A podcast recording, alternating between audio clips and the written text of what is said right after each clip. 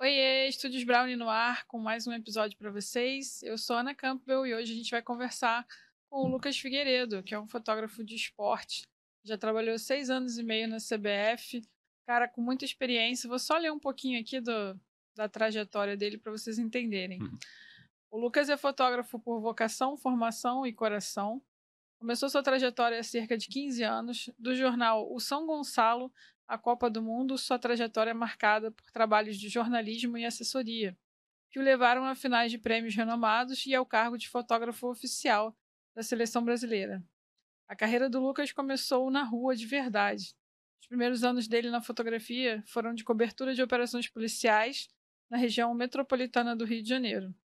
Por seu trabalho em O São Gonçalo, foi finalista do Prêmio ESSO em 2013. É formado em jornalismo e também atuou como repórter fotográfico freelancer para os jornais O Globo e Extra, publicando várias capas de jornal. Antes de migrar definitivamente para a fotografia esportiva, também participou da cobertura da campanha do Luiz Fernando Pezão, eleito governador do Rio de Janeiro em 2014. Infelizmente, né?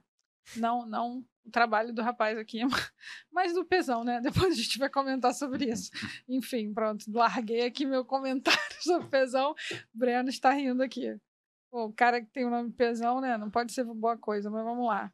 Seu trabalho mais marcante e longevo foi na CBF. Ele chegou na CBF em 2016, durante a Olimpíada do Rio. E de cara já fez parte da delegação que deu ao futebol brasileiro a sua primeira medalha de ouro. Cinco anos depois, em Tóquio, registrou a campanha do bicampeonato olímpico. Tornou-se fotógrafo oficial da seleção brasileira e de competições da CBF por seis anos e meio, cobrindo duas Copas do Mundo da FIFA em 2018 e 2022. Nas, pelas suas lentes, né, passaram jogadores como Neymar, eh, o Vinícius Júnior, Messi, Marta, além das lendas como Pelé, Zagallo, Ronaldo e Ronaldinho. Hoje, ele atua em novos projetos e já vamos falar sobre isso. Não, não, não coloquei aqui porque eu não sabia se eu podia colocar. Então a gente pergunta aqui na hora. Lucas, brigadão por aceitar o convite. É, você já foi comentado aqui algumas vezes no podcast.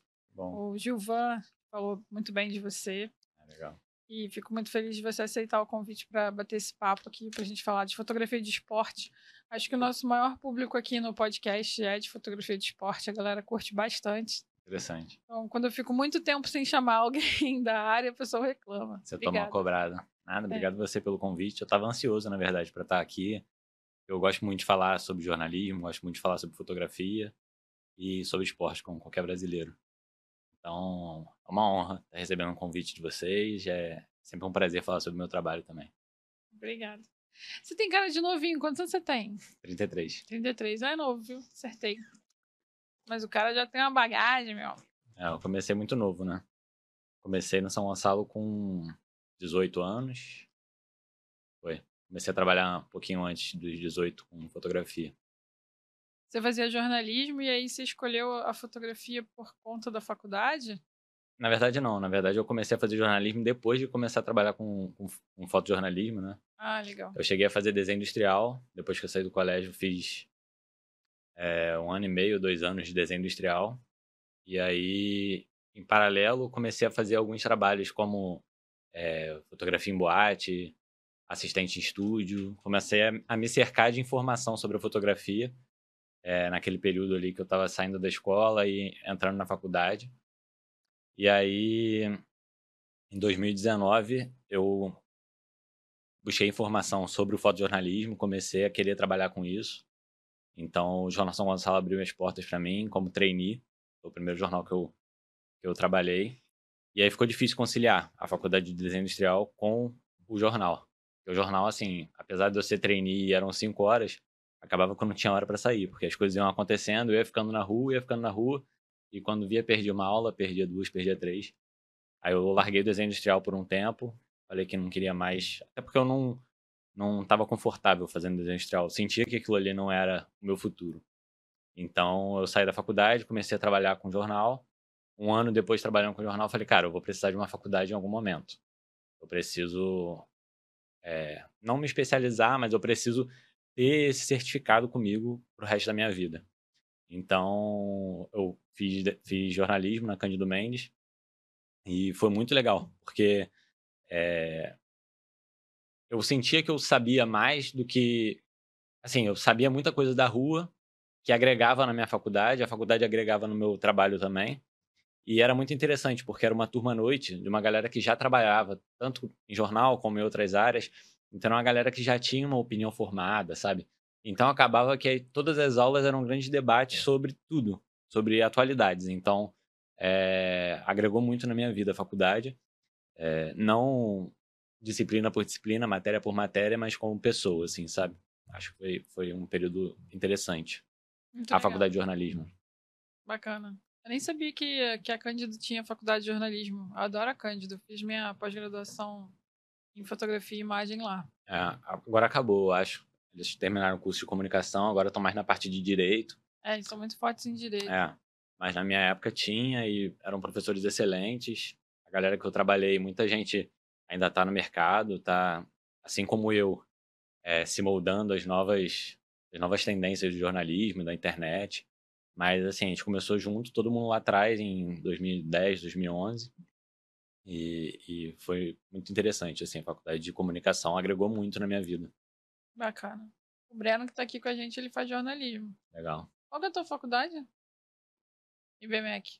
Ah, ah eu, eu, sinceramente, assim, eu não... Eu sou curioso para saber como a faculdade de jornalismo está hoje em dia.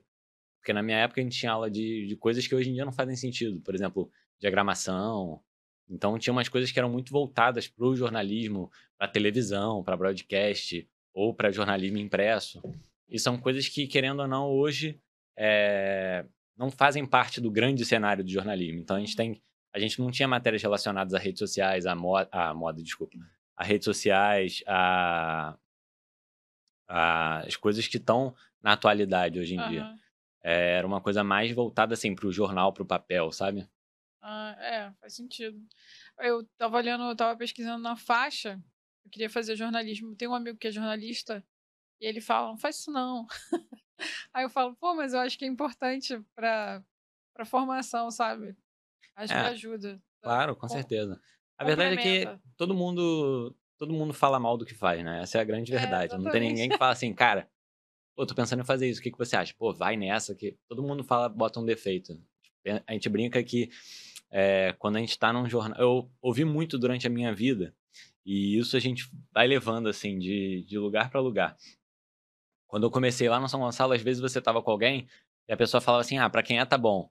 Como se assim, ah, já que esse jornal é pequeno, qualquer coisa basta. Uhum. Só que essa coisa as pessoas vão levando. Então, se a pessoa estiver trabalhando como presidente da República, ela vai fazer alguma coisa e fala assim: ah, para quem é, tá bom. Vai na Reuters, vai falar: ah, para quem é, tá bom.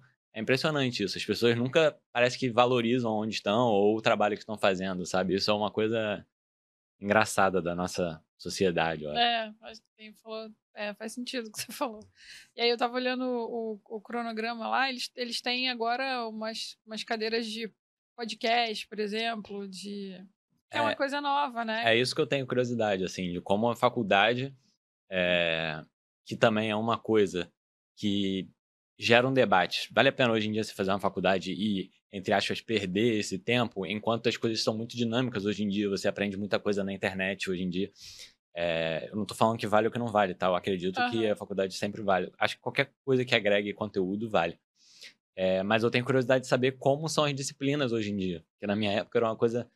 Parece que, que faz muito tempo, não faz, faz 10 anos, mais, um pouquinho mais de 10 anos, é pouco tempo.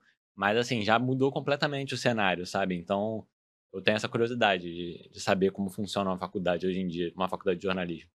É verdade, mudou muito.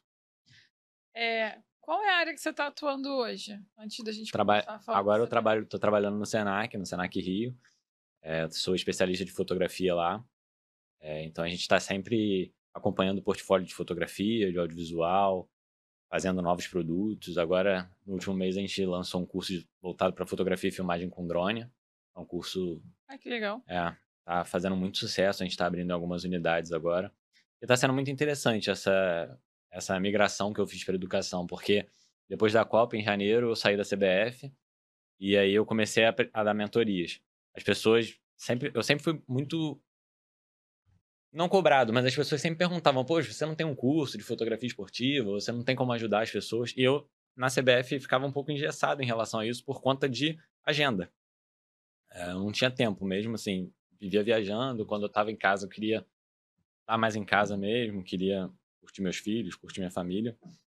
Então, quando eu saí da CBF, a primeira coisa que eu fiz foi abrir essa mentoria. De uma forma, acho que até um pouco amadora, não em relação à mentoria, mas uma relação comercial. Eu não tinha um comercial cuidando do, de como ia ser vendida essa mentoria. Hum. Eu abri no meu Instagram e falei, cara, quem quiser eu tô aqui para ajudar. E aí, assim, apareceram várias pessoas, eu consegui abrir algumas turmas de mentoria. E, assim, foi uma paixão, na verdade, porque você vê que você está conseguindo mu mudar e moldar algum profissional, alguém que está começando. E eu acredito muito que a gente precisa pegar na mão das pessoas que estão começando. Fizeram isso comigo, várias pessoas. O Gilvan foi um deles, por exemplo. É, várias pessoas abriram portas para me ensinar alguma coisa sobre fotografia, sobre jornalismo ou sobre qualquer outra coisa. É, então acho que a gente precisa disso. E aí eu sentei uma semana em casa, para, na frente do computador, comecei a escrever, escrever, escrever. Escrevi muita coisa relacionada é, não só à técnica de fotografia, mas a mercado, a, enfim, a, a redes sociais também. Então eu consegui dividir as turmas que eu tive é, num público mais básico, que estava começando mais, onde eu conseguia falar mais tecnicamente sobre enfim, diafragma, obturador, conseguir explicar de uma maneira mais, mais prática, apesar de ser online, é, eu consegui, eu acredito que eu consegui passar isso de uma forma mais prática, porque eu pegava as imagens que eu fiz durante os seis anos e mostrava para ele por que, que eu utilizei algum tipo de configuração, é, o que, que isso implica na fotografia, é, problemas, soluções, enfim. Então, eu usei a minha experiência, o meu material para passar esse conteúdo e, e, assim, foi muito legal, porque mesmo os alunos mais iniciantes, como os mais, alguns até profissionais, é, captaram alguma mensagem dali e eu consegui acompanhar uma mudança deles, sabe? Teve um aluno que eu falei algumas coisas porque eu fazia uma mentoria e fazia uma análise de portfólio. Então, na última aula eu pegava, era uma mentoria de quatro alunos, várias turmas de quatro alunos. Então, eu pegava aqueles quatro alunos e, e fazia uma exposição do trabalho dos quatro, na frente dos quatro, e falava o defeito, a qualidade e tal. Teve um aluno, não é que ele era ruim, mas que eu falei assim, cara, você poderia ter feito isso, você poderia ter feito isso, você poderia ter é, ido numa direção comercial mais voltada para isso, assim, na sua, na sua própria timeline ali e tal. No dia seguinte, ele tinha apagado o Instagram dele, postou tudo de novo com, com as dicas que eu dei de edição, com as dicas que eu dei de abordagem para marcas, para atletas. Então, foi muito interessante isso. E aí, a partir daí, eu falei, pô, educação é um, é um ambiente que eu quero estar mais próximo. E aí, o Senac abriu as portas para mim, para eu estar agora desenvolvendo esses cursos, para estar analisando é, um novo portfólio na área de audiovisual, na área de economia criativa. Então a gente está com muitos planos aí para 2024 e eu acredito que vai ser um sucesso. Eu estou trabalhando muito para isso. Maneiro. O que, que, seria a área de economia criativa? A nossa área de economia criativa atende fotografia, audiovisual, moda. Até aquela hora eu até falei moda porque eu tô saí de lá agora, eu tô com um monte de coisa na cabeça. Moda, é, design de interiores, design gráfico. Então, é, todas essas novas tecnologias, novas, novas profissões que estão vindo nessas áreas, a gente está é, abordando dentro do nosso núcleo ali de economia criativa. Ah, legal. Senac é um lugar que sempre teve curso de fotografia, né? Sempre investiu nessa área. É, o nosso curso está sempre nos, nos, nos tops ali de vendas, é, mas de fato a gente está dando uma repaginada neles, assim, a tecnologia está mudando muito, a fotografia está mudando muito, agora a gente vê diversos tipos de sensores, diversos tipos de câmera. É, tá uma, uma revolução muito louca, assim, muito rápida. Então a gente precisa estar tá atento a isso e estar tá atualizando o nosso portfólio. É isso que a gente está fazendo. É, fora a inteligência artificial, né? Nos softwares que é, pois é. hoje em dia facilita a vida pra caramba para tratar mais. Sim, é. Eu vi outro dia um vídeo de um cara que foi meu professor de Lightroom, ele tá, patrocin... tá sendo patrocinado por uma marca que eles vendem, ainda não testei, né? Mas eles vendem a ideia de que ele faz todo o tratamento para você. Aí era um videozinho, um rios dele sentado, folheando um livro. E na tela, assim, aparecia o software trabalhando. Aí o software falava assim: fotos selecionadas. Ele faz casamento, né? 3 mil fotos sendo selecionadas. Aí ele seleciona as que estão boas, as que estão ruins. Não sei como é que é o critério disso, né? Até porque tem algumas coisas que são mais conceituais, né? Se você quiser fazer alguma coisa desfocada, pode ser que Sim. ele desconsidere, mas nunca testei a ferramenta, então não posso julgar, julgar né? né? E aí depois ele mostrava lá, agora estamos é, tratando as imagens. E o cara lá só folheando, isso é muito surreal, né? Ah. Porque a gente perde tantas é, horas para tratar. Eu, eu não acredito que vai ser essa autonomia vai ser tão grande, assim. É claro que está aí para ajudar. É, eu acompanhei um pouco dessa, dessa evolução, assim, de, de edição e tal. Porque eu, quando comecei, um dos meus primeiros trabalhos foi como assistente de estúdio, né? Trabalhei no estúdio lá em Niterói e segurava rebatedor, carregava um monte de peso, carregava um monte de coisa é, pra externa, ficava debaixo de sol lá segurando o rebatedor, enfim. Mas eu aprendi muito lá e sou muito grato. É, então, e depois dali eu via é, como era a edição, até experimentava, assim, foi a primeira vez que eu peguei uma mesa digitalizadora para fazer uma pele ali no Photoshop e tal, e aquilo ali era muito complexo, era um momento, assim, que, que o editor tinha que estar tá ali tirando cada detalhe de pele e tal, é, acredito que essa, essa inteligência artificial vem para facilitar esse tipo de coisa, sabe, esse refinamento, o que eu também acredito que, que não vai mudar ainda, vão ter profissionais é, especializados nisso e tal. Mas vai facilitar para um grande público. É verdade. Mas, assim, escolher a foto por você, fazer tudo por você, eu não acredito nisso, não. É, é bem louco, né? É, por que, que você saiu da CBF? Cara, eu já estava um pouco cansado, assim, já estava pensando em sair mesmo, e foi uma decisão política, assim, depois que acabou a Copa do Mundo, que toda a comissão do Tite saiu, acabou saindo uma galera junto, eu fui nessa, é igual Mas... o governo, então, né? Troca. É, na verdade, não, não era tão ligado à comissão do Tite, sabe? Eu era. É... Eu era do departamento de comunicação e tinham outros departamentos, competições, seleções, até hoje é assim. Então, quando tinha viagens de seleções, eu estava junto. Quando tinha eventos de competições, finais de, de Copa do Brasil, final de. Eu estava junto. É, mas, assim, acabou criando um. A comissão do Tite agregava muito todo mundo, sabe? Juntava muito todo mundo, ele queria saber a opinião de todo mundo. Então, quando saiu, acho que perdeu um pouco o sentido algumas pessoas ficarem lá, inclusive eu, assim, porque a gente é, era muito unido. E aí, acho que quando saiu, acabou saindo todo mundo. Foi uma, uma escolha da, da diretoria, enfim. Uhum. Mas eu também já estava meio, meio saturado, assim, da quantidade de viagens, sabe? Eu perdi muitas coisas dos meus filhos. É, então, várias festinhas, vários aniversários, várias coisas de escola. Eu já tava querendo dar uma sossegada a mais mesmo. É cansativo, né? Viaja pra caramba, né? É. É bom, mas tem, tem o peso que você carrega, né? Algumas coisas que você tem que, tem que abrir mão também. Algumas não, muitas coisas você tem que abrir mão. Faz parte. É uma escolha. É, é isso que a gente sempre fala na fotografia, né? O que, que você está disposto a sacrificar pela fotografia, né? Pelo seu trabalho. É. Eu estou tentando marcar com o Buda ele, eu não consigo, assim, tem agenda bizarra, porque ele ah. fotografa esporte também. Ah, então... eu tenho feito uns frilas pra Get, quando o Buda não pode. Enfim, tem outros frilas também, o Wagner Meyer. E de vez em quando eu faço alguns frilas pra Get, assim, final de semana e tal. É muito legal, cara. A Get é. É um mundo, né? Assim, é uma das maiores agências do mundo, então. E o Buda, assim, é super conceituado na Get, ele é super importante na Get Mundo mesmo, sabe? Então, quando tem Olimpíada, quando tem Copa, ele tá sempre. Então, é. É, espero que você consiga, porque é uma pessoa incrível, Tô tem muita luta. experiência. E eu vou dar uma forcinha, vou, vou ligar para ele. A gente chegou até a marcar, só que aí ele ficou doente, porque a gente, a gente marcou numa janela entre uma viagem e outra que ele tinha. Sim. Ele tava voltando da, da Copa Feminina. Aí ia passar um período aqui, depois ele ia viajar com a família. Tinha um intervalo ali. Uhum. Só que aí ele ficou resfriado. E aí tava sem voz, não tinha como gravar. Sim. Aí a gente deixou mais pra frente. Não, mas ele vem. Eu vou, vou dar uma ligadinha para ele. Eu fiz uma. Não sei se foi na pandemia, no final da pandemia, sei lá, mas a gente fez uma live, assim, tinha muito no Instagram, sabe? Que você chamava alguém pra fazer uma live, trocar, trocar ideia e tal. Eu fiz com ele, a gente ficou um tempão falando, assim, sobre o, sobre o mercado internacional mesmo, de, de fotografia esportiva. É bem bacana, assim, o Buda é um, é um cara super bacana. Eu, quando comecei a trabalhar com esporte, eu estava no São Gonçalo ainda, e por conta própria eu fazia já o Campeonato Brasileiro, Campeonato Carioca, tudo que tinha.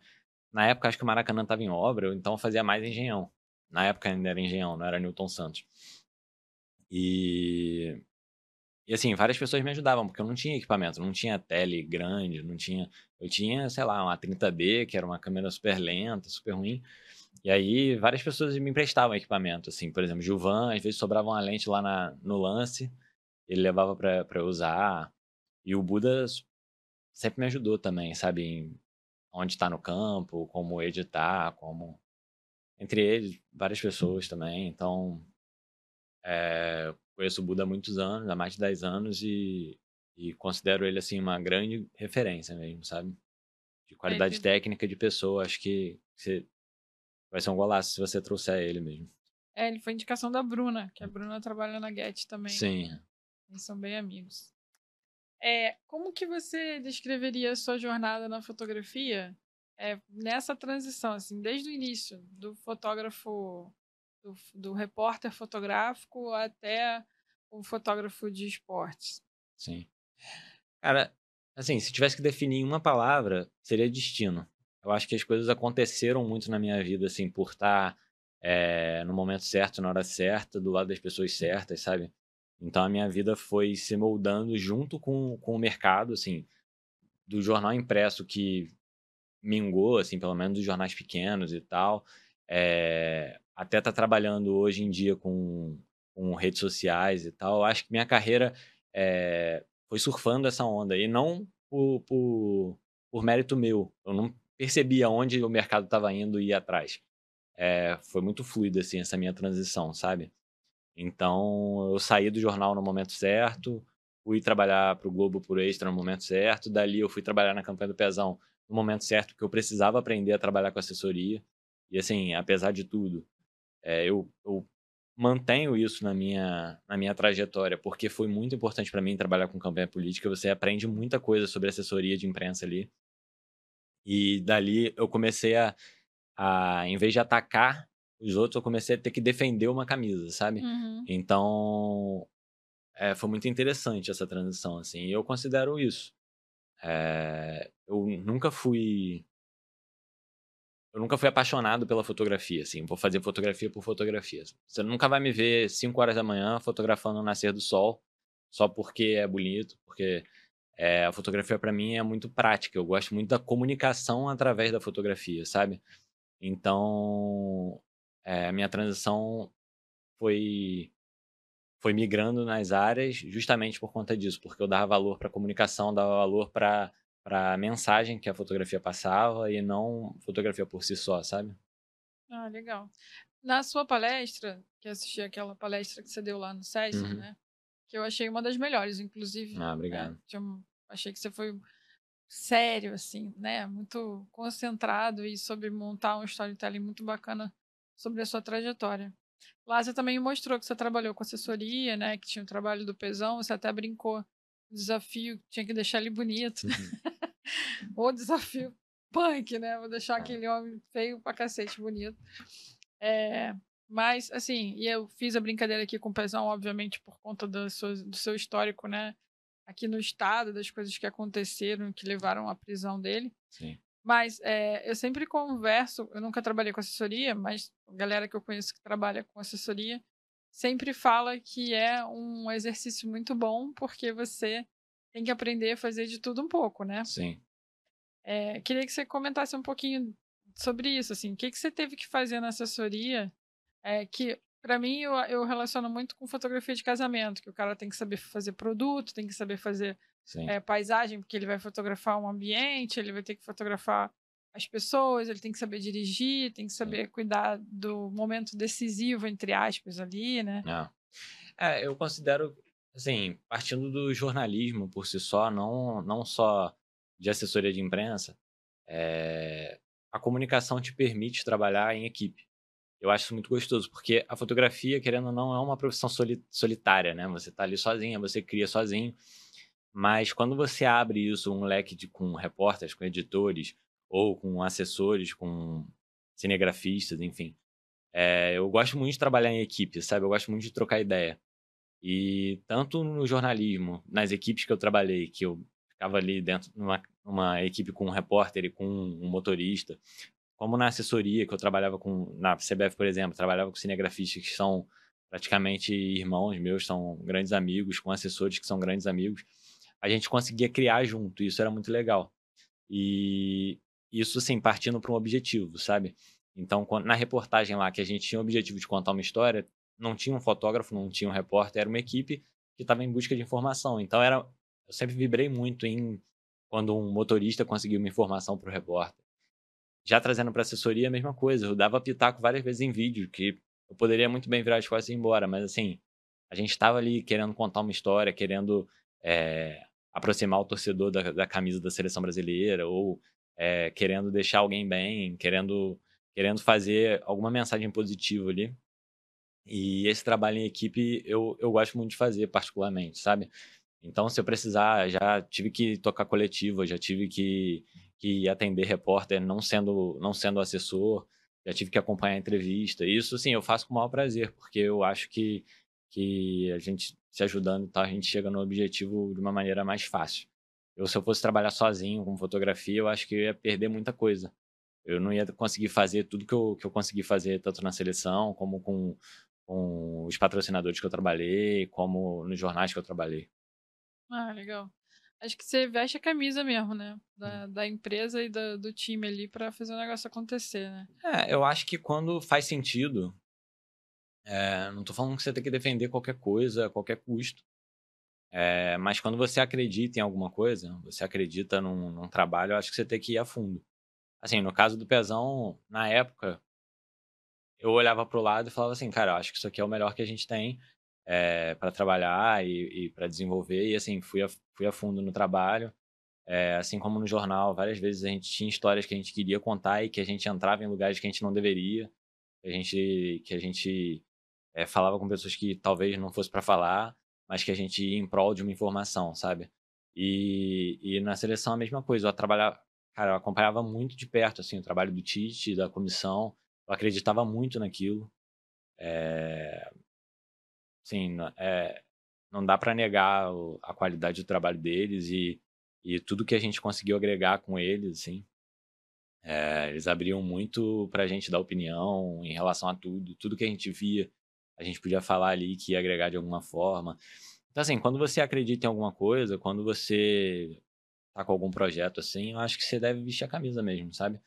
Deve fazer de tudo um pouco, como você falou, a gente tem que saber fazer de tudo um pouco. Então, se eu tiver que abrir uma live no Instagram, se eu tiver que gravar uma story, se eu tiver que fazer qualquer coisa, eu vou fazer. É, porque. E a gente tem que estar preparado para isso. Muito legal. Eu sou assim também. Quando eu visto a camisa é pra, pra vestir mesmo, não quero nem saber. a gente tá. Eu não tô mais com a Banlec, né? Ela deu uma pausa aqui na, na, no patrocínio. Mas eu lembro que agora, no, em julho, a gente participou. Eu fui trabalhar com eles como fotógrafa num evento que eles fizeram de fotografia aqui, né? E aí eu tava lá para fotografar, só que aí nos intervalos não, não tinha, às vezes não tinha ninguém para aparecer para ser fotografado, né? Só, só aparecia a galera para tirar dúvida. Aí tinha um rapaz de vendas lá, o Gabriel, gente finíssima atendendo lá, comecei a atender junto com ele. Falei, vamos embora. Ah. O que eu não sabia responder, eu pedi ajuda para ele, né? E aí assim foi. Aí depois até o Jonathan veio falar comigo: Caraca, você é sinistro. Eu falei, ah. não, pô, eu acredito na plataforma, eu acho que não custa nada ajudar. Sim. Tava aqui parada, né? Não tem por que não, não falar. Muito bom. E hoje a gente tá lá no Senac é a mesma coisa, assim, a gente tá se ajudando. Assim, eu ajudo é, a pessoa do audiovisual, a, pe a pessoa do design, eles me ajudam muito. Então a gente está ali desenvolvendo novas coisas e a gente não tem como desenvolver novas ideias sem trocar, sabe? É, por mais expertise que você tenha, por mais visão de mundo que você tenha, acho que ninguém sabe de tudo sozinho, ninguém vai conseguir fazer nada sozinho. Então eu acredito muito no trabalho em equipe mesmo. Verdade, também acho que faz muita diferença. E talvez seja por isso que os fotógrafos sintam tanta falta, né? É, a gente, é, é bom a gente ter amigos para trocar, né? Sim. Não sei porque que a galera tem tanta concorrência, assim. Mas vamos lá.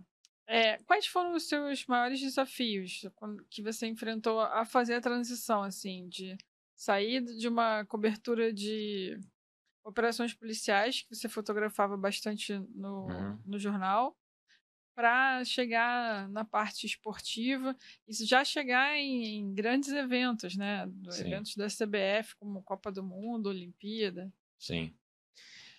Cara, eu acho que, em primeiro lugar, é a grande diferença, se você falar assim, ah, qual é a diferença de você trabalhar para um jornal e para a seleção brasileira, por exemplo? É, você ter estrutura, você ter é, tudo do bom e do melhor ali, levar uma vida onde a assessoria te dá, te fornece estrutura para você trabalhar, isso te facilita muito. E no jornal, na época que eu comecei lá, não era assim. Eu tinha minha câmera e vai pra rua, é isso aí. Tem um, tem um carro aí com motorista que vai levar vocês, é isso aí. O máximo você tem que se virar lá.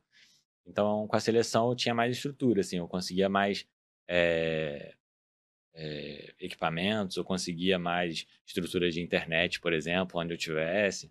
Então, essa, essa é uma diferença interessante, assim. Eu queria Agora. entender se, se você sentiu muita diferença, além da infraestrutura, né? Você já tinha comentado até lá na palestra que, que o jornal não te dava equipamento, não te dava Sim. lente, né? Para você trabalhar.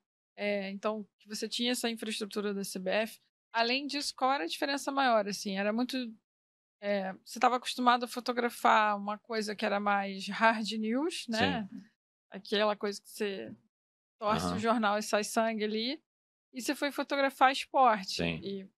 É uma diferença editorial, né? Então, quando você é, enfrenta certas situações trabalhando com, com hard news e tal, que é bem mais arriscado de você estar tá, tá no meio de uma operação, no meio de um tiroteio, é, você está tendo que lidar também com pessoas que às vezes perderam um ente querido que está ali morto naquela situação e eu lidava muito com isso, sabe? De ter que lidar com família, com, com vítimas de algum tipo de violência. E você trabalhar com esporte é muito mais leve, né? Apesar da responsabilidade, é, do dinheiro investido, que tem muito no futebol, dinheiro investido, você tem uma responsabilidade naquele material ali, é, pelo menos você não está correndo risco de vida, sabe? Você está é, num lugar onde todo mundo queria estar, tá, na beira de um, de um, de um campo tendo uma visão privilegiada de tudo aquilo que está acontecendo. Então, acho que a principal diferença é essa. Uhum. O Gilvan comentou no episódio dele que, por princípio, ele não fotografa.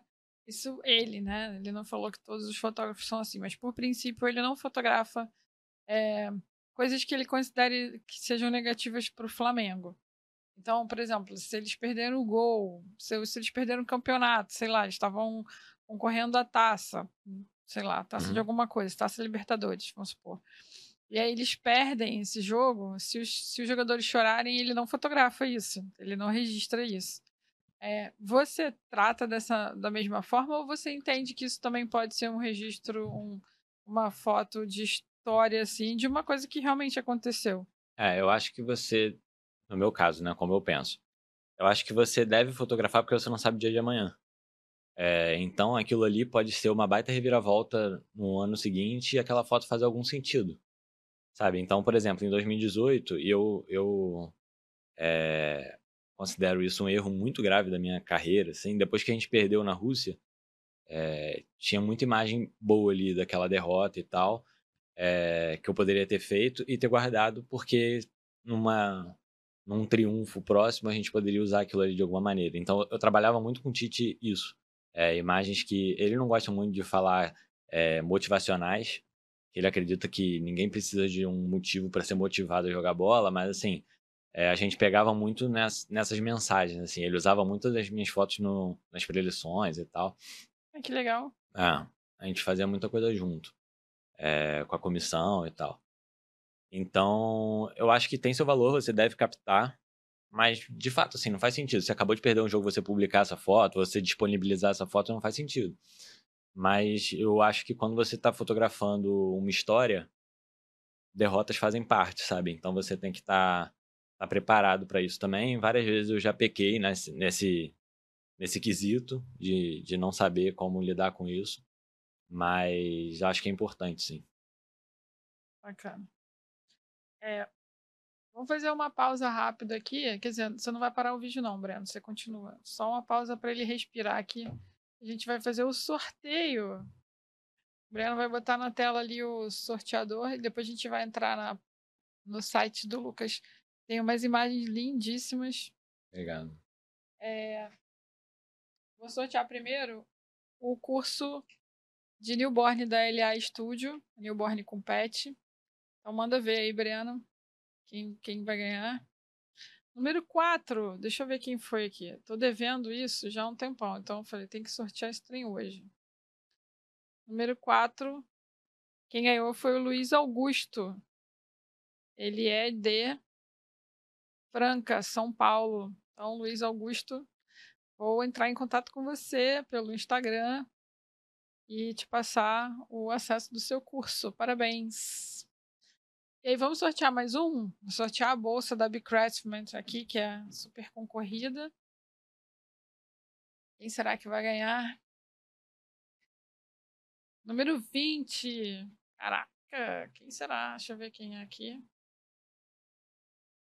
Espero que não seja ninguém conhecido, porque quando é conhecido o povo fala que é marmelada, entendeu? Mariana Branco. Parabéns! Deixa eu ver de onde ela é aqui. Rio de Janeiro, aí, carioca. Se deu bem, ganhou uma bolsa lindona da Bicraftman. Depois eu. Hã? Não, próximo, eu faço no próximo episódio. O último eu faço no próximo episódio. A gente vai sortear um fone JBL Wireless. Beleza? Vamos continuar aqui. Obrigadão. Entrando no site dele, aproveitando que você já está aí. Acho que não está aparecendo nas fotos de lá. Não sei se tem que maximizar ou. É... Ah, não, apareceu ah, foi. agora. Aquela primeira lista estava bem pertinho, né? Tava, foi no Maracanã. O, o último jogo que a gente fez no Maracanã é antes da Copa do Mundo, contra o Chile. E aí eu dei dei a sorte aí do Vini correr para mim e, e conseguir Eles... captar essas imagens aí que são. Eles sabem onde vocês estão e, e correm para vocês para garantir a foto ou não? ou na hora ali da emoção é muita gente. Ah, isso é lenda. É? É. Acho que o jogador acaba correndo para onde analisa ponta, assim. Tem. É, às vezes tem a facilidade de você estar tá jogando fora e o cara vai correr pro banco, você meio que tem certeza disso. Ou se a torcida tá de um lado, ele vai, pode correr pra torcida. Mas assim, nesse caso aí, Maracanã ele poderia correr para onde ele quisesse, né? Uhum. É, então acaba que é um pouco de sorte. No, na final da Libertadores agora, do Fluminense, eu tava fazendo de cima. Tava fazendo da tribuna. Praguete. Praguete? Praguete. Você, por ser, por ser fotógrafo da CBF, você conseguia circular em qualquer lugar? Ou você também tinha que cumprir uma é. posição, é, como a galera ali? Depende, depende da competição. Por exemplo, é, Comitê Olímpico, Olimpíada, você não consegue fazer isso. Mas eu, de fato, tinha alguns privilégios de ser fotógrafo da seleção, porque eu, a minha credencial era de delegação. Então, era como se fosse jogador ou membro de comissão. A, a, a credencial era a mesma, vamos dizer assim, Entendi. sabe? Aí você podia andar então, em qualquer assim, lugar. enquanto eu tava de colete, eu tinha que ficar na área da imprensa. Depois que eu tava sem colete, eu era delegação, então eu conseguia transitar. É, mas tem, tem competições que são mais restritas, da FIFA. É, até que no Catar foi, foi mais tranquilo, assim, a gente conseguia acessar o campo e tal. Mas normalmente competições da FIFA e do Comitê Olímpico são mais puxados, assim, nesse sentido. Uhum. Você tem uma credencial de delegação, mas de imprensa, sabe? Então você tem o seu lugar ali reservado e que você não pode sair muito disso. Legal. É, eu vi também que você tem muita foto de estúdio, né? Sim. E até conversando com o Gilvan, a minha ignorância aqui, eu achava que vocês cobriam mais é, o, o esporte, a, a hora do jogo mesmo, né? E ele estava me contando que não, porque ele falou: ah, eu sou fotógrafo do Flamengo e eu não fotografo só futebol, ele fotografa outras coisas também do clube, né? Sim. E eu vi também que para você que era da CBF, você também tinha que fazer outras coisas, né? Outras pautas com eles, né? Mesmo que seja futebol, mas, Sim. por exemplo, aquela foto tirada ali do, do cara pulando. Gabriel. Ah, tá. Do. É, eu não sei o nome do jogador, é vergonha. Então, eu sei que ele era da seleção. Já, hum. já é alguma coisa, né? É, na verdade, assim, de fato, a gente, como fotógrafo de uma instituição, a gente vai fotografar tudo que tiver. Então, sim, eu viajava com o presidente para fazer eventos políticos, eu viajava é, fazer reuniões, fazia, ia para Comebol, para o Paraguai para fazer reunião, então é, tinha muita coisa extra-campo. Uhum. E falando de delegação, de seleção e tal, a gente tinha um, alguns produtos que a gente tinha que alimentar também nas redes sociais. Então a gente tinha que fazer montagem, a gente tinha que fazer é, arte de gol, de, dessas coisas de, de, de, transmissão ali de tempo real e tal. Quando eu entrei, a Era gente... você que alimentava a rede social, não? Eu só eu, não, criava é, as eu imagens. criava as imagens Aham. e a gente fazia. Então, por exemplo, aquelas fotos ali, que nem aquela do Richardson, a gente usou numa arte de gol. O Richardson fez gol, a gente soltava aquela foto ali com uma arte e tal. Ah, tá. Você já fazia um dos, dos É. jogadores que poderiam vir Não, a gente, fazia de de to- a gente fazia de todos. todos. Então, quando, quando o jogador chegava no meu estúdio, a gente criava uma, uma gama grande de, de cenários para criar conteúdo voltado para isso. Quando eu entrei, a gente não tinha nada disso, assim, não tinha nem equipamento, na verdade. É, era, era assim, ó. O jogador vai botar a camisa, vai encostar na parede, você vai fazer um 3x4 dele e, aqui- e aquela foto ali era a foto oficial. Usava para tudo. Uhum. Aí eu, com o passar do tempo, comecei a desenvolver esse tipo de material de estúdio. A gente comprou, comprou equipamento para montar o estúdio. É, eu comecei a criar a logística desse estúdio. Então, quando a gente ficava na granja, tinha um espaço lá que eu já sabia que eu ia montar lá. Já criava a logística junto com, com o coordenador da seleção, dizendo em qual momento eu ia levar cada jogador ali para fazer algum tipo de conteúdo. E aí, quando a gente tinha que fazer isso fora do Brasil, por exemplo, agora pro Catar, a gente ficou, antes da Copa, a gente foi pro CT do, da Juventus, em Turim. Uhum. Então eu tive que criar todo, todo esse, levar todo esse aparato para lá pra gente fazer lá.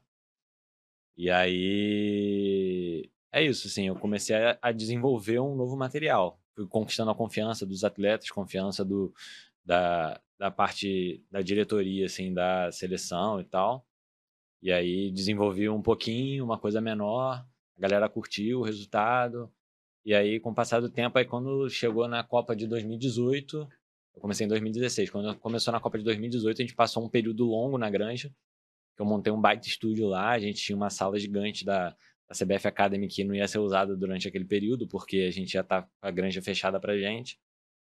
E aí foi quando assim, a gente a gente criou um conteúdo mais mais parrudo assim, de Uhum. a gente levava o jogador pra lá, ele fazia as gravações que a gente queria, tudo que a gente queria gravar com ele. Gravava ali, eu fazia as fotos que eu precisava fazer com ele ali.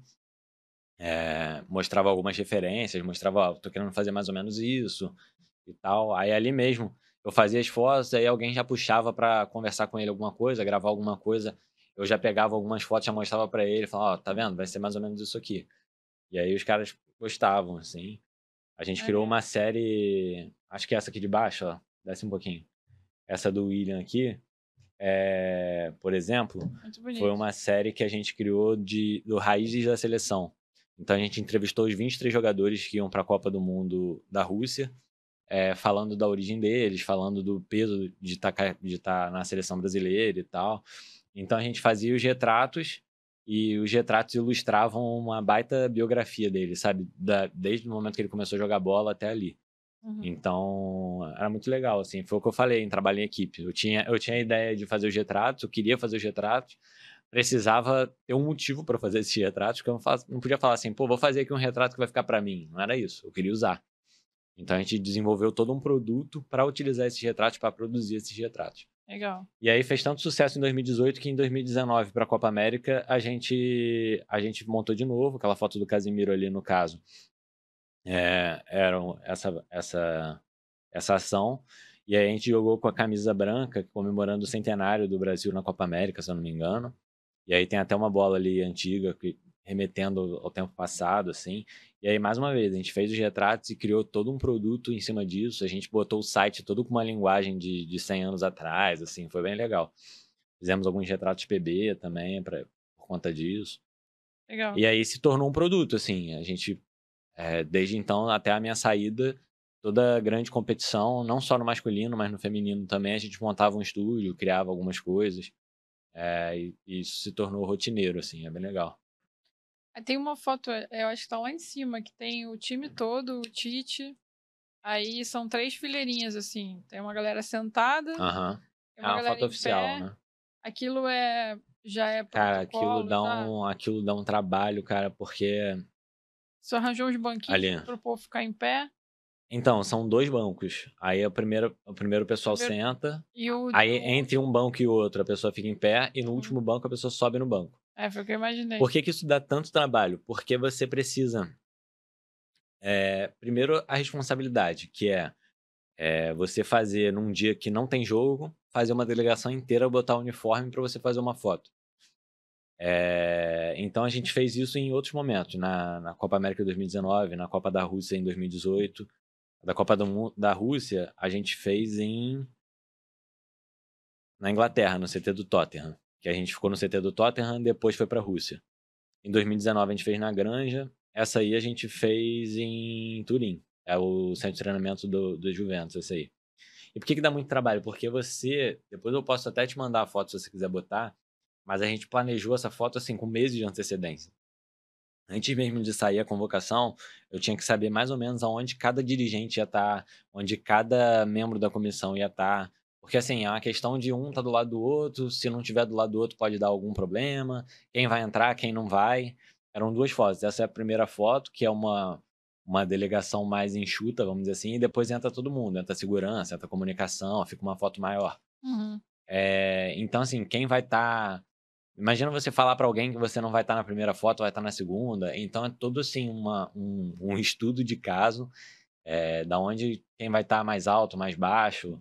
Então, é a foto que dá trabalho. Aí depois você chega cedo lá, vê aonde vai ser, qual o melhor horário que vai ser para fazer aquilo. Tem que adequar isso à logística da seleção brasileira, fazer eles entenderem que. Porque para eles é melhor, ah, não, meio-dia tá bom. E para você não vai estar. A luz já tá Então você horrível. tem que conven- convencer e tal. Depois tem toda a parte de iluminação, onde você- eu usei aí três flashes para fazer essa foto, para compensar toda a sombra e tal. Tem uma mais em cima também, que eu, que eu acho que tava mais nublada. E era um pouco. Quando tá menor. mais, quando tá mais Aí- nublado é mais fácil. Essa É. foi essa foi a de a do CT do Tottenham em 2018. Essa o Tite ficou mais no meio. É. Eu... É porque aí não tinha presidente, eu acho. Ah, aquele que tava do lado dele é o presidente? Era o presidente. Essa Ah, é verdade, é um pequenininho agora. É. E aí, com certeza foi mais fácil, assim. Até porque pessoal fica apertando o olho, assim, quando tá muito sol. Aham. É, como tava nubladinho aí era cedo, era um treino de manhã, foi, foi mais fácil. Tem que fazer várias também, né, pra galera, porque o povo pisca, olha pro lado. É, né? pois é, faz, mundo- faz 20 pra tirar uma. E, e assim, a galera senta e em 10 segundos quer sentar. Então, assim, tudo que você montou, planejou durante meses, que você chegou lá três horas antes, montou, botou o nome de cada um ali na etiquetinha pro cara sentar, ele vai sentar ali, você vai ter 10 segundos. Se você errar alguma coisa, mexer em alguma coisa, sei lá, cartão acabar, a bateria acabar, você perdeu, assim. É lógico que, que dá pra conversar ali, mas assim, não é uma coisa que a gente quer, né? Então é, sentou, faz o máximo de foto que der e Não tem paciência, né? a, a galera tem outras coisas pra fazer, sabe? Não, não é o dia pra isso, assim. Pô, mas é uma foto histórica, né? Sim. Teria que ter um, sei lá. Pra gente é importante, né? É, mas assim, quando se trata de uma competição de seleção brasileira, tudo é importante. Então, assim, os minutos que você perde aí a mais fazendo uma foto dessa são os minutos que você atrasa um voo, que você atrasa um treino, que você atrasa uma palestra e, e assim, Copa do Mundo qualquer competição se ganha nesses detalhes, assim, é, parece, parece besteira, mas não é. É, Então você é tudo muito cronometrado, assim, sabe? E aí, em seis, sete anos, você começa a entender como isso funciona e, e começa a se adequar, assim, você começa a deixar de ter dificuldade que no começo você tem, sabe? Uhum. A galera gostava de tirar foto? Cara, no geral, sim. No geral, sim. Não tenho muito o que falar de jogador em relação a isso, não. Porque eles sabem da importância, né? Eles sabem que se a gente tá fazendo, foi o que eu falei, tudo é importante. Então, se eles sabem que a gente tá fazendo é porque alguma relevância tem aquilo. Eu não vou estar fazendo nada é, só pra tirar o tempo dele, sabe? Porque é tempo de descanso, é tempo de treino. Então, ele sabe que se a gente está produzindo aquilo, é porque é importante. Isso que é legal, assim, de você estar muito tempo fazendo uma coisa, é você gerar essa confiança, né, no, no seu cliente, nas pessoas que você está fotografando. É, as pessoas entendem assim, pô, se o Lucas está falando é verdade, se o Lucas está fazendo é importante, sabe? Uhum. Isso que é, que é bacana, assim. Tem uma foto ali que você fez do Tite, ele tá mostrando um quadro que deve ser um esquema um tático de jogo Uhum. os jogadores. é, acho que tá mais pra cima, Briano. E aquilo foi, foi tipo, posado, dirigido, ou tava acontecendo ali e você, você clicou? Cara, na verdade, o Tite dava muito valor para esse tipo de foto. E era interessante, porque assim, a gente tinha que ter o feeling, e eu já tinha esse feeling com ele, de que momento você tá, Aqui. tá sendo útil e de que momento você tá atrapalhando. Uhum. Então, assim, eu já sabia o tempo que eu tinha para fazer esse tipo de material. É, Aqui foi na- no vestiário do Newton Santos, na Copa América 2021. Eles falam, ele falando com a comissão sobre como iam, iam jogar, como iam trabalhar e tal. E eu acho que esse é o valor do, do fotógrafo da assessoria de imprensa, né? Porque você tá num ambiente que você tem que produzir alguma coisa diferente do que todo mundo tá, tá produzindo. A imprensa inteira estava lá no campo, eu estava ali. Então você tem que saber retratar esses momentos, que isso aí vale muito mais do que qualquer foto de campo, que tem outras 200 pessoas fazendo, sabe?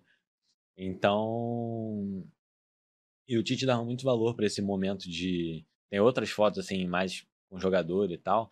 Ele gostava muito de analisar as, as- os rostos dos- atletas, assim, que, quem estava prestando atenção, quem não estava. Então, quando tinha uma foto assim, tipo, todo mundo tá prestando atenção, ele pegava isso e usava para falar assim, ó, aqui, atenção. Aqui ele remetia muito a palavras, sabe? Essa, esse material. Então era muito legal quando eu via as coisas acontecendo em preleção, eu estava usando o meu material, e ele, a comissão dele era muito atenta a isso. Então era muito engraçado, até porque a gente às vezes estava em. acabava um jogo que ia fazer uma roda e todo mundo participava da roda.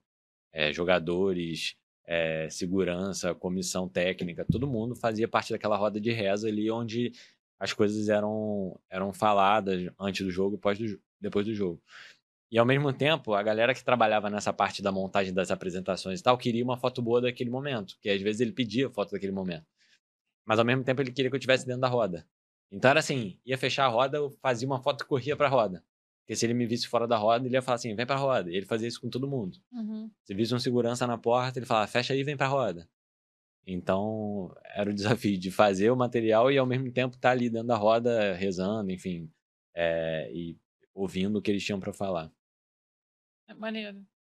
É, é, tem alguma regra na CBF, por exemplo, se é, uma, se é um time masculino, só pode trabalhar fotógrafo homem? Ou, ou não? Não, não. Porque você fica no vestiário com eles também, né? Tem alguma Sim. questão. É, eu quando viajava com a seleção feminina, de fato tinha esse o momento que eu tinha que me distanciar. Isso é, mas era coisa muito curta assim, não era nada, eu não ia perder nada, sabe? É, o momento que elas estavam trocando de roupa ali, não tinha de fato que fotografar. É claro que você estando no vestiário, você tem que estar atento assim a tudo, a tá, o que você está registrando e tal. Mas é onde rendem, acho que as melhores fotos, assim, as expressões, a, às vezes expressões de fé, às vezes expressões de concentração. E, e era muito bom ter esse material, assim, que só eu tinha, sabe? Uhum. E você ficava o tempo todo com a câmera na mão? É, tipo, tem uma ali no, no ônibus. Sim. Tá sempre com a câmera na mão, acompanhando a galera fazendo meio que um documental também. É, assim, muitas vezes eu tava com a câmera na mão e não fazia nada, porque também não vou fazer qualquer coisa a qualquer momento, que às vezes a gente tá, pô, depois de um jogo tá todo mundo morto e tal. É, mas você tinha que estar atento que as coisas aconteciam, sabe? Às vezes tava num, num voo. Tem algumas fotos, assim, que eu tenho de, da galera jogando no avião e tal, que são fotos interessantes. Que eu ia ali fazer uma foto e ir embora e tal, para não atrapalhar ninguém também. É, que conta um pouquinho da história dos bastidores deles, sabe? O que, que eles fazem enquanto estão Uhum. É, isso é legal. entre uma viagem e outra e tal. Enfim, mas eu tava sempre preparado. Não Essa aqui é no necessariamente. avião, né? É no avião. No avião indo pra, pra Turim, indo pra Copa. Não, desculpa. Saindo de Turim e indo pro Catar. Então, esse é o tipo de foto que eu acho que você dirige, o cara, porque estão todos eles encaixados de uma forma que você consegue ver a cabeça de cada um. Não, nesse caso, com certeza. Nesse caso, tem uma direção ali, tem uma. Tem um. Tem que orientar como que vai ficar e tal. É, mas também é tudo assim, em questão de segundos, né? Chega pra trás, chega pra frente. Não tem nada planejado ali. A, as fotos oficiais eram muito planejadas. Esse caso aí era tipo assim: Lucas, faz uma foto aqui. Ou então partia de mim. Galera, vamos fazer uma foto todo mundo junto. E aí. E aí tem que saber lidar ali com as dificuldades. Maneiro. Tem alguma que seja a sua preferida? Que tem alguma história? Cara, assim, eu fiz muita foto, né? Assim, na. Que a gente disponibilizou no Flickr desde 2016 foram mais de 40 mil. E acho que a maioria era minha. Depois, no final, a Thaís entrou. Então tinha muita coisa dela também, mas de 2016 a, sei lá, 2020, 2021, quando a Thaís entrou para trabalhar comigo, era praticamente tudo meu. Ficava então são muitas. É. Ficava... Então são muitas fotos, né? Tem muitos momentos especiais. Cara, eu gosto muito daquela foto do Tite que passou ali, que o pessoal jogando ele pro alto na final da Copa de 2019. Eu acho que, que marcou uma conquista importante, assim, na vida de todo mundo. É, por, por ser no Maracanã também, por ser o Tite. Aquela foto ali que eu falei, que tava todo mundo concentrado. Uhum. É, então aquela foto é, é, é, de certa forma especial para mim, assim. Mas não tem como negar de estar numa, numa Copa do Mundo, o material que foi gerado na Copa do Mundo e tal. Então, tem várias, mas se tiver que destacar alguma, é, eu gosto muito daquela do Tite. Daqui a pouco ela aparece aí. É Essa aqui. foto. Ah, tá. Essa foto é maneira. Que aparece ali Rio de Janeiro, sabe? A logo da competição. Praticamente todos os jogadores aí e tal. A expressão dele também, que é, não é fácil você tá, ver o Tite assim e tal, depois de uma vitória. Enfim. Eu gosto dessa. Muito Mas, legal. por exemplo, aquela ali da conquista de Tóquio também é muito legal, é muito marcante. Que é uma conquista olímpica é, para ninguém, né? Você vê que as arquibancadas é, estão vazias, tá vazio. então marca um momento na nossa história, assim, mundial, né? De ter uma Olimpíada durante uma pandemia. Verdade. E isso foi um desafio muito grande lá, assim, a gente fazia teste todo dia, era, era bem puxada a rotina em Tóquio. Aí virava mexido, acabava que algum, uma, outra pessoa pegava, né? Não tinha como. Era, era doideira, né? Covid é maluquice. Covid foi é, surreal. Muito bacana. Tá vendo, né, Breno? Só vem fera aqui, meu filho. é, o que, que um fotógrafo precisa ter para trabalhar na CBF? Cara, ele precisa estar preparado para lidar com, com desafios políticos você precisa estar tá no, preparado para diversos cenários. Assim, eu passei por alguns, algumas mudanças de, de comando, assim, e a gente tinha que estar tá se adequando a isso. A CBF tem essa, essa veia política muito muito forte, porque você está, por exemplo, eu já fui dentro da sala do presidente da República é, em reuniões, então você tá você tem que ser muito plural, assim, você tem que tá, saber fazer jogo, saber fazer vestiário, saber é, fazer política, saber fazer competição, estar tá se comportando no meio disso tudo, sabe? É, além de tecnicamente ter que saber fazer isso tudo, de fotografia de esporte a estúdio a tudo, é, você tem que saber se comportar. Tinha acho treinamento eu... para isso lá? Não. Não. Não, acho que isso parte muito da índole da pessoa mesmo, da, de como ela se prepara e tal. É, se você não tiver um comportamento profissional, você não consegue trabalhar com profissionais. Assim, o futebol é muito um nível de profissionalismo absurdo em todas as áreas. E na área da fotografia, da, na área da comunicação, não pode ser diferente.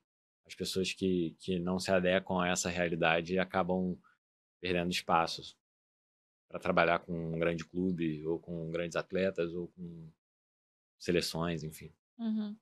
Não, pergunto porque eu trabalhei muitos anos em empresas né, muito formais, mas a gente tinha, é, a gente entendia da formalidade, porque quando você entra no ambiente você já sente que é diferente, né? Que você não tem abertura para ser informal, então naturalmente isso já te modela um pouco.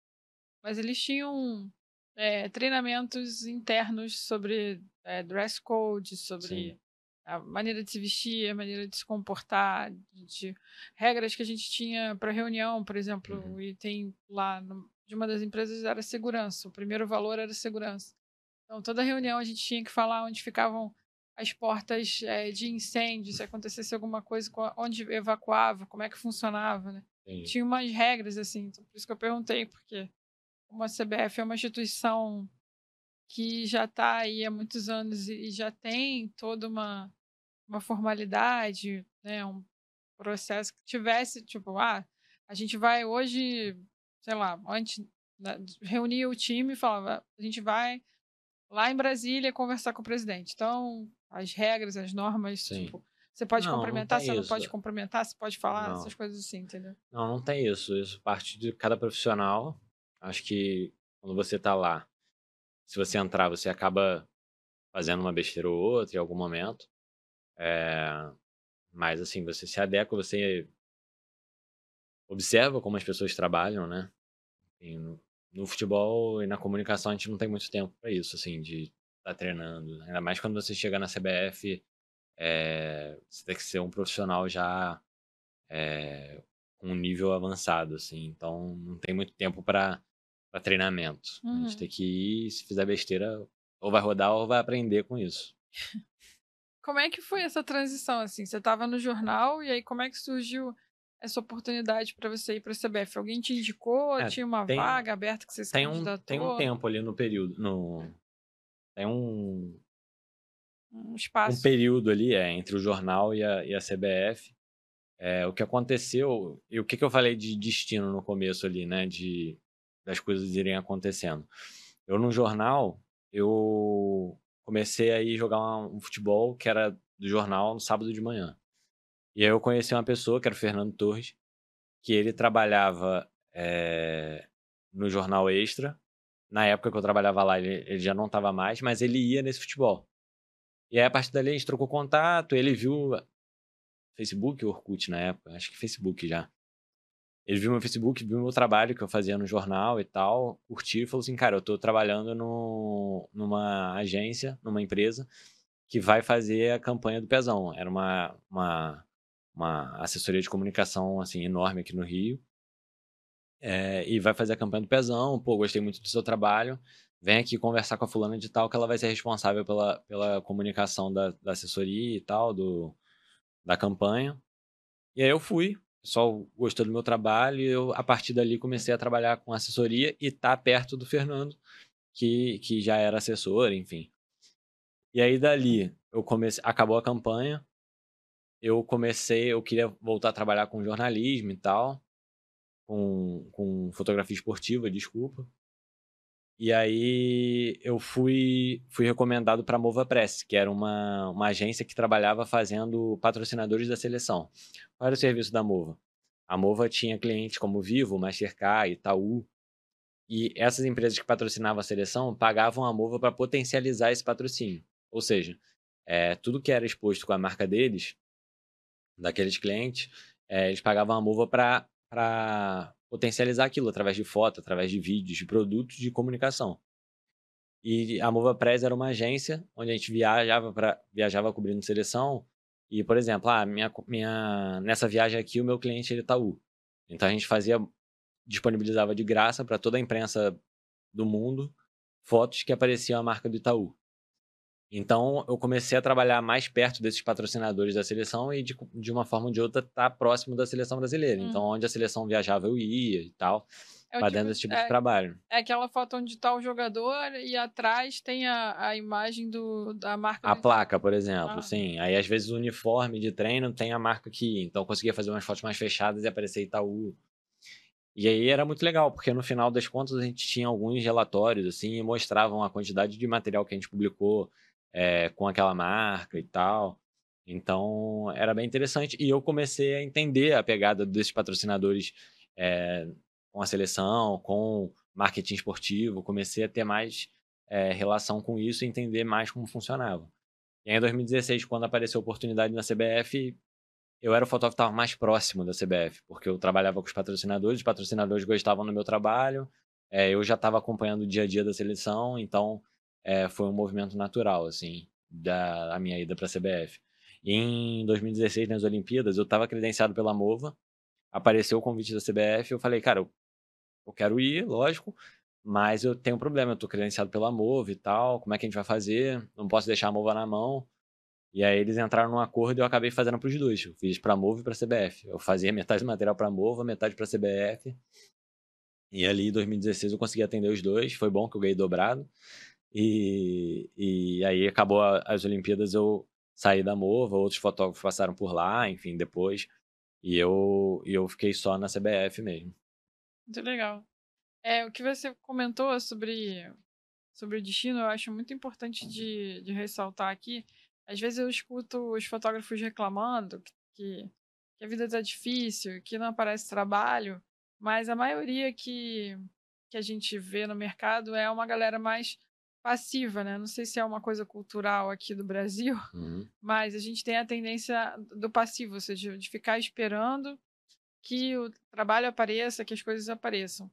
E eu sempre brinquei falando que toda vez que, que as coisas estabilizam um pouco, ficam um pouco mais calmas, que tá com um pouco trabalho, eu procuro sempre um, um, uma coisa para fazer que seja ou uma atividade, um, uma outra área, né? Como você foi jogar futebol, sair, né? me movimentar de alguma maneira, ou fazer trabalhos de fotografia mesmo que sejam mais conceituais ou autorais, ou, por exemplo, eu gosto muito de dança, então eu fotografo dança como, como hobby.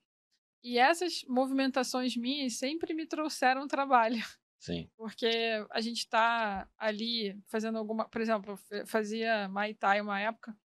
E aí eu quis fazer, pedir para o professor se eu podia fotografar a turma dos atletas dele que ele treinava antes da nossa, né? A gente era café com leite e tinha os atletas lá da academia. Ele deixou. Eu não estava com a pretensão de, de cobrar nada, uhum. eu só queria treinar fotografia, né? E dali surgiu um trabalho. Um, um dos atletas me convidou para fotografar um evento dele. Sim. Então, é, eu acho que isso faz com que seu destino aconteça, né? Com certeza.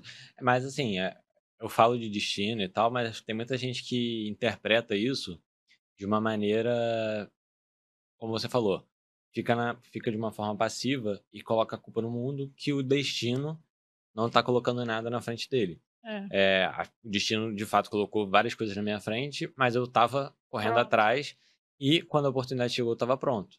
Então, assim, não adianta você esperar chegar alguma coisa e você não tá pronto para isso. É. É, a galera acho... vai falar para você, foi sorte. Pô, foi sorte? Não, o cara é. estudou para isso, né? Tem, tem, competência para isso. De com repente, certeza. se fosse uma outra pessoa com menos conhecimento técnico, não conseguiria, por mais que tivesse ali na hora né, no lugar certo. Assim. Sim, acho que a gente tem que, assim como você falou, assim, tem que fazer várias coisas, tem que estar tá atento a tudo. Às vezes você descobre uma nova paixão, uma coisa que você não, não esperava e tal. Então, eu acho que é isso, assim, acho que a gente tem que estar tá preparado e buscar. É muito, assim, hoje em dia, rede social, todo mundo quer uma foto boa, no, em tudo que faz. Então, acho que tem muito mercado. Basta você saber se posicionar, você saber achar as oportunidades. É... Então, sim, tá aí, sabe? Todo mundo quer rede social, todo mundo que faz alguma coisa profissionalmente quer ter uma foto para isso, quer, quer expor o seu trabalho, quer expor, quer conseguir mais clientes através de uma boa imagem. Então, se você ficar em casa parado, você não vai ter, mas tem muita coisa acontecendo aí e eu acho que o pessoal tem que correr atrás mesmo. Verdade. É, tem algum perrengue que você passou de perder equipamento? Ou algum outro perrengue que você queira contar aqui? Algum caos? Pô, tem vários perrengues, né? Pode, pode, contar quando você quiser. Na época de jornal, é, passava perrengue direto, assim, em favela e tal. Mas teve um que foi engraçado, engraçado, né? Engraçado hoje. Mas eu fui fazer. É, tinha uma comunidade lá em São Gonçalo? Tinha, não? Tem. Salgueiro que é bem violento, assim, e tal, bem grande. E aí a gente foi fazer um caso de uma menina que tinha sido assaltada, em que ela morava perto do Salgueiro. E aí ela tinha tomado um soco na cara, alguma coisa assim. E aí quando a gente tava chegando perto da casa dela, eu vi que tinha um motoqueiro na esquina. E achei estranho, mas beleza, paramos e tal, entramos na casa dela, fizemos o que tinha que fazer, ficamos um tempo lá, e na hora de sair eu perguntei para ela, vê se o motoqueiro tá lá na esquina. Aí ela falou, falou, cara, tem um motoqueiro lá. Eu, não, beleza. Aí saímos da casa dela, tchau, fulano, não sei o que, não sei o que, entramos no carro e saímos. Quando a gente saiu, a moto veio atrás, o cara puxou a pistola, falou, me dá o equipamento e tal, achando que ela tinha fazendo, tava fazendo algum tipo de denúncia de tráfico e tal. E aí o equipamento tinha, tinha seguro, dei tudo, falei, cara, toma. Aí o cara subiu na moto e foi embora com o equipamento. Você já tinha tirado. E aí na hora eu falei assim, vamos, vamos pra delegacia, que eu vou ter que fazer registro. e vamos avisar ela, porque vamos chegar lá para cobrar ela e tal. Aí, quando, na época era rádio, a gente passou um rádio para ela. Ela falou: não, pode voltar aqui que o equipamento tá aqui comigo. Ué? O cara voltou na casa dela para saber o que, que ela tava fazendo, olharam as fotos, viram que era, que era de fato uma matéria que a gente tava fazendo com ela sobre o assalto que ela tinha sofrido fora dali e tal. Aí o cara deixou a câmera lá, eu voltei e peguei. Isso foi, Bizarro. foi uma doideira, assim. É, assim, vários perrengues relacionados à violência. Na Copa América tem uma, tem uma derrota que eu não. Acho que foi a. Copa América 2021, se eu não me engano. Não lembro. Mas tem uma derrota, assim, para fotógrafo que eu, que eu não conto pra ninguém, mas que é engraçado. Ah, conta pra gente aqui. Vou contar. É, O que, que acontecia? Desculpa. O que acontecia? Eu saía com todo o meu equipamento na mala. Quando eu ia pro jogo, eu botava tudo na mala, 400 as câmeras e todas e tal, e ia. Só que a gente ia jogar e de lá ia direto pra uma viagem, enfim, e eu não tinha botado a roupa pra lavar. A gente entregava a roupa pra lavar na rouparia, eles lavavam e entregavam pra gente. Aí eu coloquei a roupa toda dentro da mala, junto com a 400 e tal, e deixei as duas câmeras fora da mala. Com uma grande angular e, sei lá, uma, uma tele curta, assim. Só que eu tava muito acostumado a puxar, a, na hora do jogo, me arrumar puxar a mala e ir embora. Sem nada. E aí, beleza, entrei na van, a van saiu, a gente saiu da barra e o jogo era no Newton Santos, no Engenhão. No meio da linha amarela eu lembrei, eu tinha esquecido as minhas duas câmeras no hotel. Assim, tava indo pro jogo sem câmera. Caraca. E aí me bateu um desespero, assim, tipo, pô, é vergonhoso, né? Você é fotógrafo, você tá saindo, indo pro jogo sem, sem câmera. É igual aí sim. aí eu liguei pro pessoal que tava na CBF, saindo da CBF pra ir pro jogo. E aí pedi pra eles passarem no hotel e pegarem minhas câmeras. E aí a gente chegou no, chegou no estádio, fiquei um tempo no estacionamento, eles chegaram com minhas câmeras, eu peguei e fui fazer vestiário, fazer jogo e tal. Mas essa é uma derrota, assim, que eu, que eu acho engraçada, assim, e no final deu tudo certo, por isso que eu tô te contando. Se tivesse errado, eu não tava contando, não. Desesperador, né? Mas pode acontecer com qualquer um. Eu vou contar uma derrota aqui. Eu tenho. Eu não sei qual câmera que você trabalha hoje. Hoje eu tô com uma R5. Uma R5. Uma R5 e uma 5D. Então eu, eu tinha uma. Eu tenho uma R6. E aí no carnaval fui fotografar no terreirão. Que. Uma pauleira, nove dias, assim, de madrugada. Correria fotografando o show. O primeiro show que eu fui fotografar foi do Ferrugem. E o cara do, do- da luz, é, não, não chequei, vacilei, né? A gente sempre olhava, mas esse cara, não sei porquê, eu não olhei. Ele ligou o laser. E as câmeras já são mais sensíveis, né? Principalmente as mirrorless. E fez um rasgo na minha câmera assim na hora. Perdi a câmera ali. Caramba. E a sorte que, assim, a gente trabalha com backup, né? Então tinha backup. Mas eu fiquei arrasada, porque a minha câmera era nova. E aí eu tive que acionar o seguro. Ficou no seguro quatro meses para poder consertar. É... E é triste. Ah, Quando a gente perde equipamento, é tão caro, né? sim. Eu nunca tive, nunca perdi, assim, já deixei cair. Eu lembro que uma vez era a inauguração do Caminho Niemeyer. Tava, tava no jornal, na época o Niemeyer foi lá, assim, lá em Niterói, né? Com o prefeito, com o governador, uma galera, assim. Aí minha 70-200 caiu, assim, bateu com a baioneta no chão. Putz. Aí ela, aqueles encaixes que tem nela, da rosca, aquilo ali amassou. E aí eu não conseguia mais botar na câmera. Ela travava. Aí eu levei pra um cara, ele nem era técnico de equipamento fotográfico nem nada.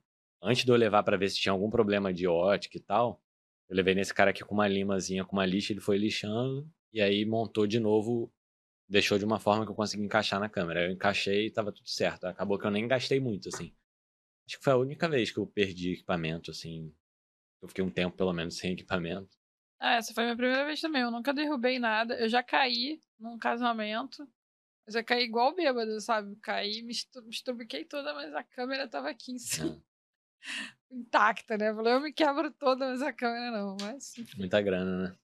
Deixa eu ver aqui o que mais que eu não perguntei. O que, que você traz dessa, dessa sua experiência de seis anos e meio na CBF? Amigos, trouxe muitos amigos, é, contatos. Então, a CBF me abriu muitas portas em diversas áreas. Então, hoje eu tenho muito contato com, com áreas de marketing, com áreas de vários órgãos que a gente trabalhava junto. Então, é... saber ter esses contatos e saber abordar essas pessoas, mesmo não sendo mais funcionário da CBF e tal, é... e ter um, um, feedback sobre isso, ter um retorno sobre o que, que eu preciso e tal, é... diz muito sobre, sobre as amizades que eu criei, sabe? Não quer dizer que é porque eu estava na CBF ou fora dela, eu continuo tendo amigos em diversas áreas. É, acho que o jornalismo te oferece muito isso, assim, não, não só CBF, não só futebol, acho que tudo que que que está no jornalismo a gente acaba tendo muito contato, enfim, acho isso muito legal. É, sem dúvida, profissionalismo. O, principalmente na parte da seleção, assim, não só da CBF, mas da seleção.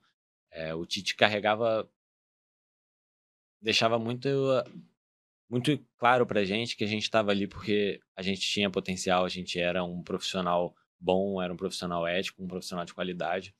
Então, todo aquele ecossistema ali te inspirava a ser melhor, a, a tentar fazer o certo, a tentar fazer da maneira certa, a, a dar o seu melhor.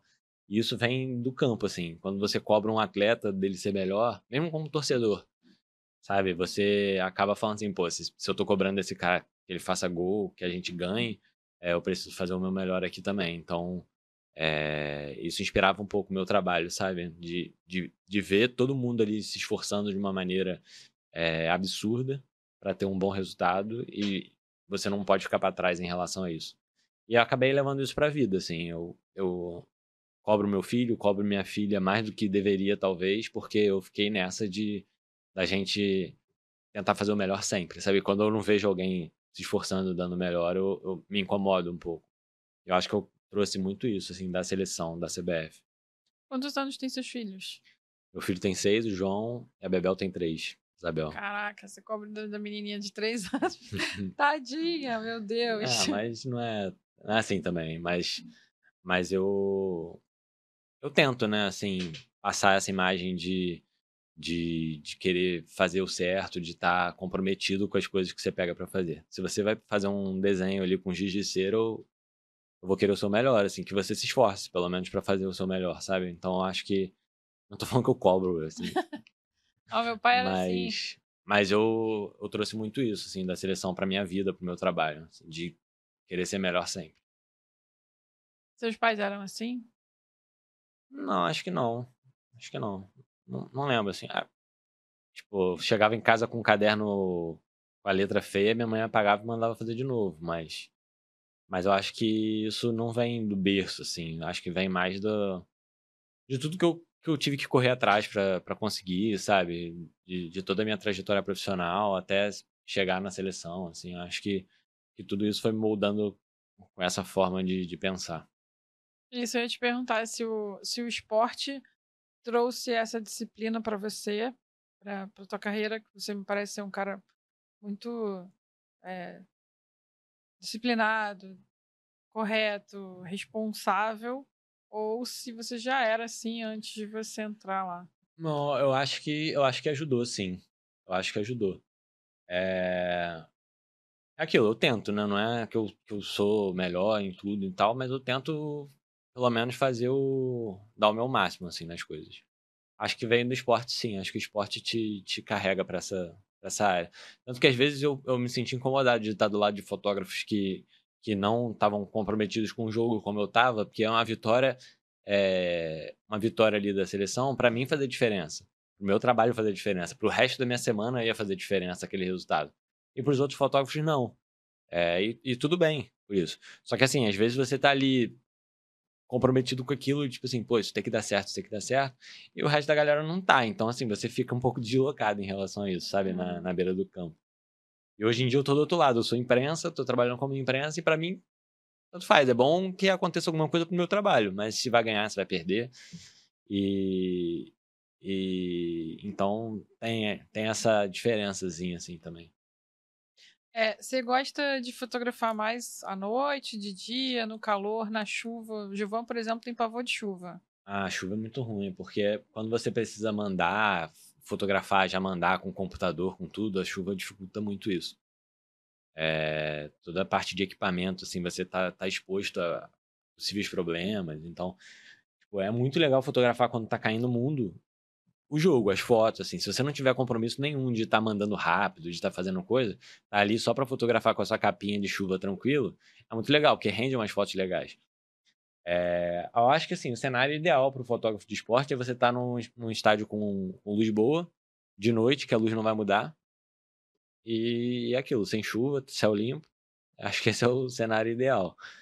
É, que é difícil de encontrar, assim. No Brasil, por exemplo, tem poucos estádios com a luz muito boa, sabe? Você pega as grandes arenas, assim, mas, por exemplo, pô, você vai a São Januário, a luz é horrível. Você vai a diversos estádios, assim, de Série A e, e passa dificuldade, sabe? Quando você vai pra Série B, Série C, então, nem se fala. Aí, como é que você faz nesses casos?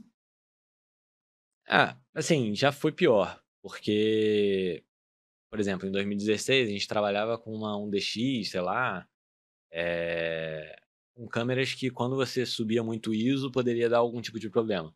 Hoje em dia eu acho que isso está tá ficando um pouco para trás, porque as câmeras estão cada vez melhores em relação a, a ISO alto e tal, então essa dificuldade está sendo, tá sendo ultrapassada.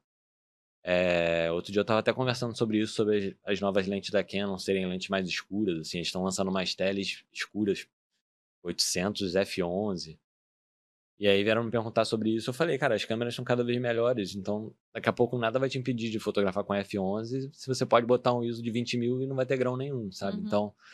É... Verdade. Curiosidade, você usa R5 com um adaptador para usar as lentes da DSLR? Eu tenho um adaptador, mas eu tô tentando migrar cada vez mais para as RFs, né? Uhum. É, acho que se uma coisa é. Beleza, tem um adaptador, funciona, mas acho que uma uma ferramenta é feita para outra para ser perfeito. Assim. Sim. O adaptador a gente usa. É... Se precisa, eu tenho uma 2414, por exemplo. Isso desde 2015, 2016, é uma lente que eu adoro. Então eu uso ela com adaptador, por exemplo. Mas eu, quando comprei a R5, na sequência já comprei a 2405 e ela já era RF. Então, sim, facilita. Eu tô quebrando um pouco a cabeça porque minha câmera de backup é uma, uma 5D. Então, se eu tiver um problema com a R5, eu tenho várias lentes que eu não vou conseguir usar no é, 5D, sabe? É. Então, é, normalmente eu deixo a 5D com a 24zinha ali e, e, uso o resto na R5.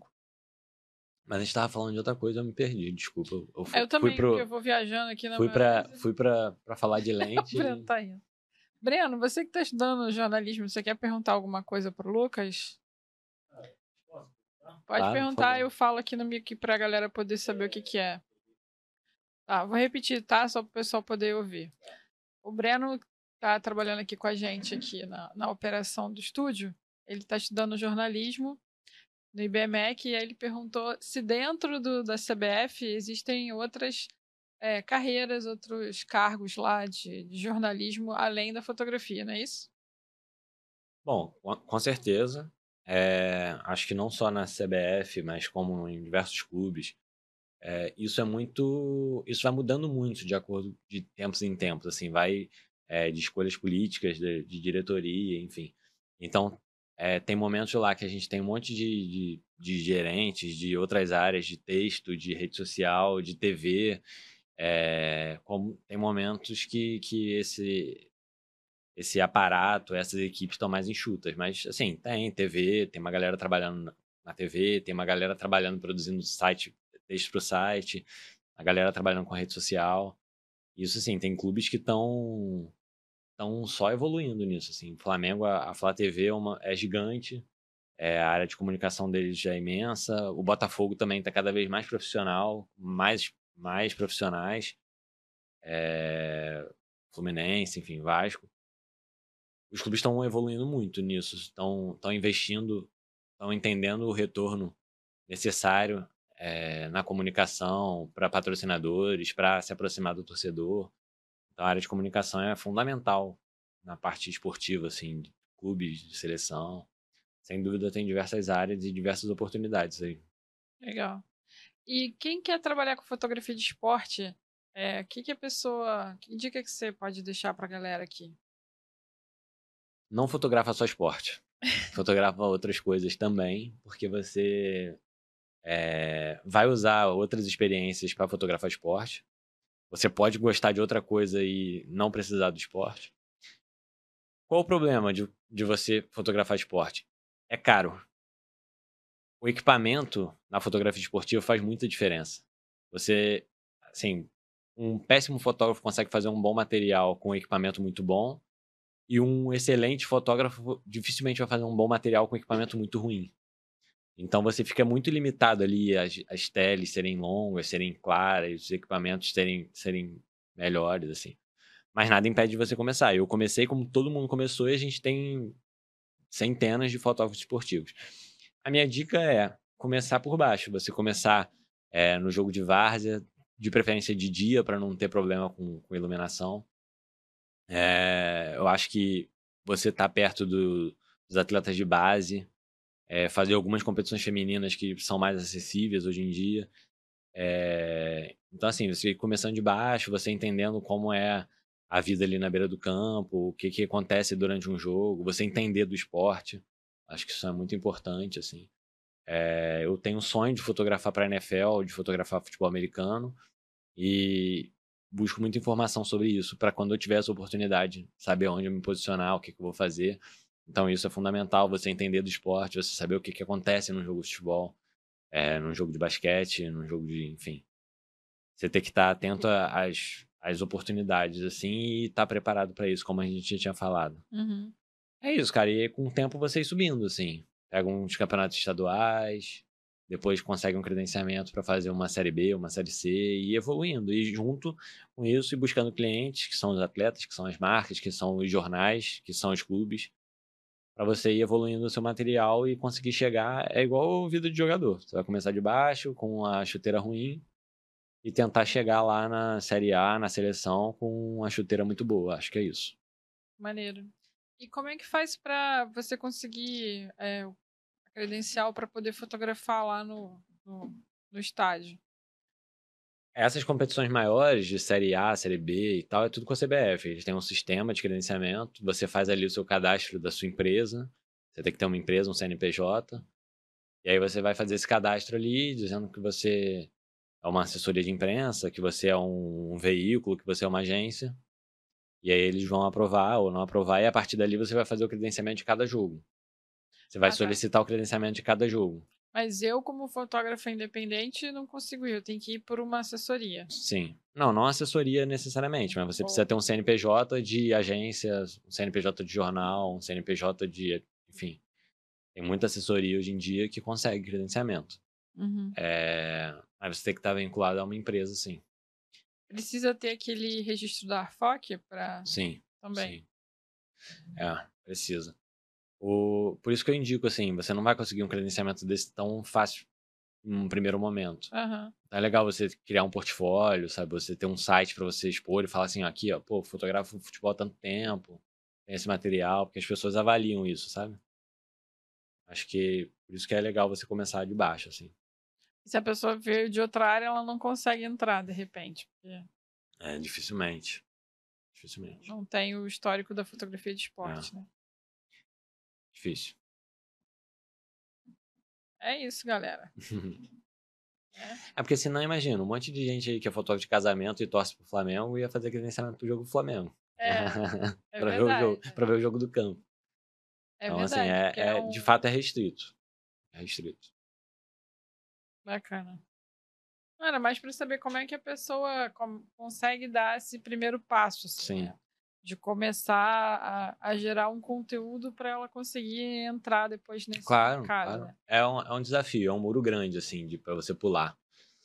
É, mas eu acho que eu tive a sorte de, de ter o jornal ali apoiando o meu credenciamento, por mais que para eles não fizesse diferença. O que acontecia? O São Gonçalo, a gente tinha uma parceria com o Dia. Então o Botafogo jogou e ganhou.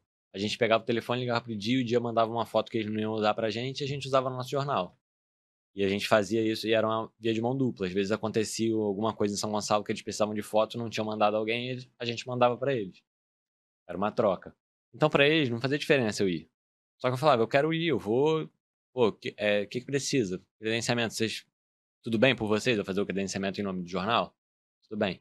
Então eu tinha esse CNPJ ali por trás, querendo ou não, era um jornal, era um jornal de, de sei lá, 30 anos, 40 anos. Por mais que não tivesse a tradição de fazer esporte, era um, um veículo de imprensa. Aham. Então, Ah, então isso te ajudou a você criar o isso me portfólio. ajudou nesse começo, sabe? Não era obrigatório você, É. você ia pra criar portfólio. Sim. Aí eu tinha o desafio do equipamento, fazia com a 30D e uma 75-300, que era, se eu não me engano, 4 ou 5.6. Em 300 ela era 5.6. E aí, pô, a câmera era aquilo, ISO 1250, 1600, ela já tava Gritando, igual, chorando. igual a Praia de Copacabana, cheia de grão.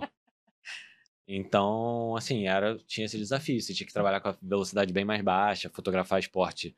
O ideal é você fotografar com, com velocidade mais alta. Assim, eu sempre gostei de fotografar no mínimo, no mínimo, 1.600, 2.000. De velocidade? É. Não tô falando que é, que é só, só assim você vai conseguir, tá? É um, era um padrão meu. Já fotografei com velocidade bem mais baixas. Fiz um jogo em Campina Grande, se eu não me engano. Acho que foi Campina Grande. Eu fotografei com 600 e com 800 de velocidade, eu acho. 640, que era muito escuro, era um breu. Era um breu mesmo. E assim, nem todo o uso do mundo ali ia dar jeito. Você tem que se adequar, né? Mas assim, Uhum. quando tinha uma luz ideal, eu gostava de fotografar com no mínimo 1600. Você já trabalha com ISO alto já há bastante tempo, né? Mesmo. É, depende, assim. Por exemplo, no Maracanã, normalmente, trabalhando com a abertura mais, o mais aberta ali, 2.8 normalmente, é Maracanã, Arena Corinthians, que são as principais, assim, de, de luz, Palmeiras também, dá 2.000 de ISO, 2.000 de velocidade. Ah, é pouquinho. É. Normalmente é, trabalha isso, às vezes aberto, de 2.000 de velocidade, 2.500 de ISO. É. E assim, quando eu comecei, 2.000, 2.500 era um ISO muito alto. Eu não conseguia trabalhar com isso. Uhum. Hoje em dia a gente trabalha mole, né? Hoje em dia trabalha com ISO lá pra cima e não, não vai ter problema com isso, sabe? Uhum. Acho que é por isso até que as, que as, as fabricantes não estão se importando muito em lançar lentes é, com diafragmas tão fechados, porque elas sabem que elas estão compensando na, na câmera. Então, quando ela lança um A800 F, sei lá, 11, nem sei quanto é que tá, é porque ela sabe que a câmera dela você vai usar o ISO alto e vai conseguir, vai ser ok. Aham. Vou te fazer uma pergunta técnica. Eu sei que a galera não curte muito. Nem todo mundo que assiste a gente é, é fotógrafo que tá preocupado com técnica, às vezes quer conhecer só mais a história. Uhum. Mas eu fiquei curiosa agora. Como eu não tenho é, super tele, pra mim é legal saber. É, o que eu sei na fotografia, quando a gente estuda né, os, o triângulo lá do ISO, diafragma e velocidade, que o diafragma, quanto mais aberto, mais desfoque ele gera. Sim, Só que também tem uma relação com a distância, né? Então, sim. eu posso estar com um 2.8 e se eu tiver pertinho aqui, eu vou gerar um desfoque maior. Tem a questão do sensor também, né? Se é da full frame, ela também Uhum. gera um desfoque maior. Para super tele, embora você esteja trabalhando com 2.8, como você está muito longe do, do seu objeto, você consegue fazer uma foto de boa. Vai ter um desfoque no fundo, óbvio, porque a super tele vai achatar os planos, né? Sim. Mas é mais fácil de você não errar, né? Porque você tem uma distância, você consegue ter uma. conseguir uma niti- ti- nitidez legal, assim, do É, jogador. Expliquei assim- direito a minha, minha dúvida ou não? sim. Cara, eu isso é, é engraçado, porque eu já tive que explicar isso para diretor de marketing. Pra ele falar assim, cara, mas por que, que a a placa do patrocinador tá desfocada? O patrocinador tá reclamando que o jogador tá focado e minha placa tá desfocada. É por causa da lente, mas beleza. Aí eu tive que explicar isso. Falei assim, cara, ó, tô te dizendo que não dá. Num jogo à noite eu não vou conseguir fazer tudo, em- tudo em foco. Se você quiser, eu te explico tecnicamente, dou uma aula de fotografia aqui. É, Assim, eu considero que quanto mais desfocado, melhor. Então a gente tá sempre usando o 2.8 ali, sempre que Aham. possível. É, até por questão de você querer usar uma velocidade mais alta e tal. Eu usava, eu só usava, na verdade, um diafragma mais fechado quando era entrevista em backdrop, por exemplo, coletivo e tal. Que aí sim, eu dava valor ao patrocinador que estava atrás. ou- Enquanto tava todo mundo aqui fazendo fechadão, desfocado o fundo e tal, a minha foto ideal de coletiva era ali todos os patrocinadores focadinhos direitinho. Então eu usava um diafragma um pouco mais fechado. É, no campo, assim, eu sempre usei o diafragma mais aberto possível, até para até uma questão de, de beleza mesmo. Ah, tá. Não, eu tava, minha dúvida era mais de perder a foto, assim, em relação a foco, porque ele fica mais É prática, sensível. né? É prática. É muita prática. E, mais uma vez, você está com, com equipamento bom. É, quando você está com equipamento ruim, com foco, com foco lento e tal. Por exemplo, a 5D, se eu, eu já sinto diferença se eu botar a R5 ou se eu botar um DX ou R3 para fazer foto com 400, fazer jogo, foto de jogo e com a 5D. A 5D já não acompanha a velocidade do jogo. Sim. Sabe? Então. É... Você deve estar sentindo muita diferença na mirrorless, porque elas são muito boas. Né? Muito rápidas, né? É, é engraçado, assim, assim a R5... É, o foco é muito bom também. É, a R5, por exemplo, acho que, entre muitas aspas, ela vem para substituir a 5D. Uhum. E, na verdade, não é essa. Ela, ela faz esporte tão bem quanto uma, R, uma, uma R3 ou uma, uma 1DX, por exemplo, que eu usava na época da DSLR. Então, a R5, eu investi na R5 por ser uma câmera mais completa. Eu consigo fazer esporte e consigo fazer coisas que eu preciso de muita qualidade, publicidade, produto, qualquer coisa. Se eu fosse é. fotografar só esporte, poderia ir para R3. Mas assim, eu, eu é, R5 já tem uma quantidade de disparos bem considerável. Né? Muito, muito. Pois é, hoje em dia a gente tá. Assim, a R3 acho que ele é mais resistente, talvez. É, na pauleira ali de dia a dia de jornal ou de, de esporte e tal. Mas como eu não tô mais nessa, eu tô fazendo diversas coisas, assim, e faço esporte uma vez ou outra, a R5 super tá me atendendo. Legal. Bacana. Quais são os planos para o futuro?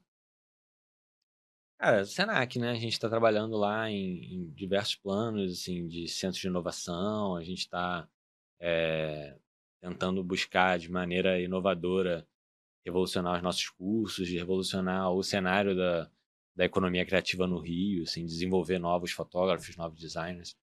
Então, eu tô pensando nisso agora, tô planejando a minha vida toda para para investir ali meu tempo e minha energia no Senac, nesses novos produtos. Maneiro. Vocês pensam em fazer um congresso de fotografia? Opa, vamos fazer. Eu acho super válido, assim, a gente tem o nosso parceiro lá de Pix, que foi o evento que você foi, uhum. é, e a gente vê o retorno que a gente tem do público, assim, né, no, evento que é um, de um evento de um parceiro, e a gente consegue lotar lá nosso auditório com mais de 100 pessoas para falar de fotografia. É, eu acho super válido. Eu vou... Vocês patrocinariam? Aí eu perguntando as coisas. Tô brincando. Depois a gente conversa sobre isso, gente. É, eu perguntei dos seus sonhos, né? Quer dizer, não perguntei, era a minha última pergunta, mas você já contou um, que seria fotografar ah, os jogos da NFL. Tem mais algum? É, não é sonho, né? É desejo, assim. Desejo tem vários. Cara, eu, eu não vou dizer sonho porque eu não sei se eu vou ter a oportunidade de novo. É, talvez no futuro e tal. Mas eu senti o gostinho duas vezes de estar tá perto de uma Copa do Mundo e não conquistar, né? Então eu queria estar perto de uma conquista da seleção, assim, tanto, tanto de camisa da seleção ou não, eu quero ver a seleção campeã do mundo. É, tá lá, assim, tá perto, tá fotografando. Deve Acho ter uma emoção isso... bizarra, né, no campo ali. É, é muito, é muito incrível, assim, a energia. Então esse é um sonho, sem dúvida. E uma coisa que eu sou frustrado também e que vai que um dia essa realidade volta para mim, assim, de estar tá fotografando hard news, de estar tá fotografando alguma coisa é, mais voltada para o jornalismo mesmo de rua e tal, de chegar num prêmio ESSO ou num prêmio internacional, num prêmio relevante e não ganhar. Assim, eu tive também duas chances de dois prêmios é, muito grandes assim no cenário do jornalismo nacional, que era o prêmio ESSO e o Libero Badaró. Os 2013, dois eu, né? 2013, é, os dois eu fiquei em segundo, assim, o Libero Badaró deu uma frustração, porque foi um baita evento, tive lá, é, eu achava que minha foto era melhor, assim. No Prêmio ESSO não foi o caso. Mas é, os dois eu senti um gostinho, assim, de, de ser um jornalista premiado e acabei ficando só com um mérito, sabe? Então também, fica esse sonho aí de, de conquistar um prêmio internacional ou nacional de jornalismo. Não estou trabalhando para isso. É, Na verdade, nenhum dos dois sonhos eu tô trabalhando para isso no momento. Tô completamente focado no Senac. Mas, assim, vai que o futuro reserva alguma coisa relacionada a isso, né? Um prêmio de jornalismo pode estar acontecendo para qualquer um que está andando na rua. Pode acontecer alguma coisa que você vai ganhar um prêmio. Então, fica aí esse desejo pro destino aí, que já botou várias coisas boas na minha frente. Vai que acontece. É, tem, acho que tem grande chance de acontecer, hein, do jeito que você é. Você anda ver. com a câmera na rua? Não, Não. não ando. Não ando nem com a câmera em casa. Às vezes minha esposa reclama: pô, seus filhos, sua filha adora tirar foto, você não tira foto dela. Raramente eu pego a câmera pra fazer. Eu, assim, eu carreguei isso a vida inteira como trabalho, sabe? Então, eu não tenho esse, esse tesão que vários fotógrafos têm de, pô, vai na rua, leva a câmera. Eu entendo a importância, acho admirável, mas eu, quando tô de folga, tô de folga. É, te entendo. Muito legal. Pô, obrigadão, Lucas. Obrigado você. Foi irado, assim. Obrigado. Acho Que que, bom. a galera que, que curte fotografia, não só de esporte, sabe? É uma, uma super experiência ouvir você, conhecer sua trajetória, ver seu trabalho. É uma, uma super referência. Ah, que bom. Obrigada por disponibilizar um pouco do seu tempo aí, que você podia estar com a sua família, com seus filhos, para vir aqui conversar com a gente. Obrigada Hum, mesmo. Tá ótimo, obrigado vocês. É, como eu falei no começo, assim, eu sempre tô, tô à disposição para falar de fotografia, para falar é, de jornalismo, para falar da minha história, que eu sempre lembro de detalhes assim que, que eu gosto de estar relembrando e que não é todo dia que eu, que eu tenho a oportunidade de tirar um tempo para falar sobre isso. Então, é, sempre que quiser, eu vou estar à disposição de vocês. E obrigado aí pelo convite, por me considerar importante para estar aqui, que eu sei que muita gente boa já, já sentou nessa cadeira. Obrigada a você. Quem sabe a gente grava um dia com o Gilvan, né? Que o Gilvan Ah, não, não gosto é de um Gilvan. queridão assim, ia ser irado. Não gosto muito de Gilvan, não. Mentira, gosto. Gilvan é meu Gente. padrinho. Beijo pro Gilvan. Aí, Gilvan. Gilvan é um querido aqui, já tirou foto com todo mundo do estúdio. Aí já tem gente querendo conhecer ele, eu já É. tenho uma demanda aqui de trazer ele de novo para as pessoas conhecerem. É. Eu falei, vou marcar um shopping, então. Eu tenho uma foto com ele quando, eu- quando eu recebi o certificado de mérito do Prêmio ESSO. Eu coloquei num quadro e levei lá na casa dele pra mostrar pra ele, assim, porque é, ele foi uma das pessoas que me ajudou no início, assim, era uma maneira de eu estar mostrando pra ele que, que o, o tempo dele, o investimento dele em mim, é, não financeiro, vão, mas, né? de, mas que tava colhendo frutos, assim, sabe? Eu, eu gosto muito dessa foto. Depois eu te mando pra você, você dar uma olhada. Irado. Manda sim, que aí eu vou colocar lá no Instagram. Tá bom. Gente, queria agradecer vocês pela, pela audiência. A gente já está quase nos 900 inscritos. Estou muito feliz. A gente tem vocês aqui assistindo a gente. Comentem, me digam se vocês gostaram do episódio. Se vocês têm dúvida, de repente a gente consegue pegar as respostas aqui com o Lucas ou trazer ele de novo para mais um bate-papo. É, se inscrevam no canal, isso ajuda a beça. Tem 60% de pessoas lá assistindo que não estão inscritas. Isso ajuda a gente a conseguir patrocínio para trazer mais pessoas aqui pro, pro canal. É, quero agradecer ao Breno aqui, representando a Betamax, é esse estúdio bonitão que nos apoia sempre com muito carinho. E até uma próxima.